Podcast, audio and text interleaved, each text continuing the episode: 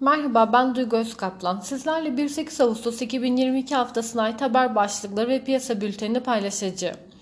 Geçtiğimiz haftaya pozitif eğilimle başlayan Borsa İstanbul 100 Endeksi yurt dışına paralel ve güçlü bilanço beklentileriyle yükselişini devam ettirerek haftayı yükselişle 2592'den tamamladı. Fed Başkanı Powell faiz artışlarını bir noktada yavaşlatmanın uygun olacağını söylerken bu açıklama Fed'in faiz artışlarını devam ettirse de temkinli davranacağı şeklinde ve kısmen güvercin bir açıklama olarak algılandı.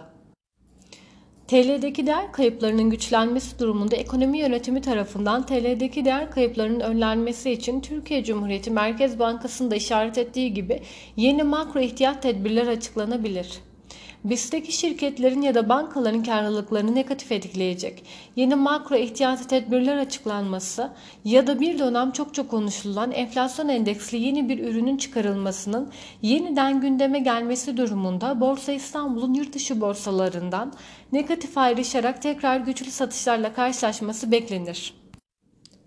Borsa İstanbul'un kısa vadeli güçlü görünümüne devam ettirmesi beklenirken 2 haftalık güçlü yükseliş sonrası sınırlı da olsa hafta içinde geri çekilmeler ve kar satışları yaşanabilir. Ancak yurt dışı piyasalarda bir bozulma olmadıkça bilanço dönemi sonuna kadar geri çekilmelerin alım fırsatı olarak değerlendirilerek yükseliş eğiliminin düşük momentumla da olsa devam etmesi beklenir. Borsa İstanbul'un yüksek enflasyon ortamında TL varlıklar içinde alternatif yatırım aracı olmaya devam edeceğini düşünüyoruz. BIST için kısa vadede en önemli riskin enflasyon endeksli ürün çıkarılması, kur korumalı mevduat tavan faiz oranlarının makul yüksek bir orana güncellenmesi olduğunu düşünüyoruz. Model portföyümüzde Akbank, Yapı Kredi Bankası, TAV Havalimanı, Coca-Cola, Şişe, Fortuto ve Bimaş bulunmaktadır.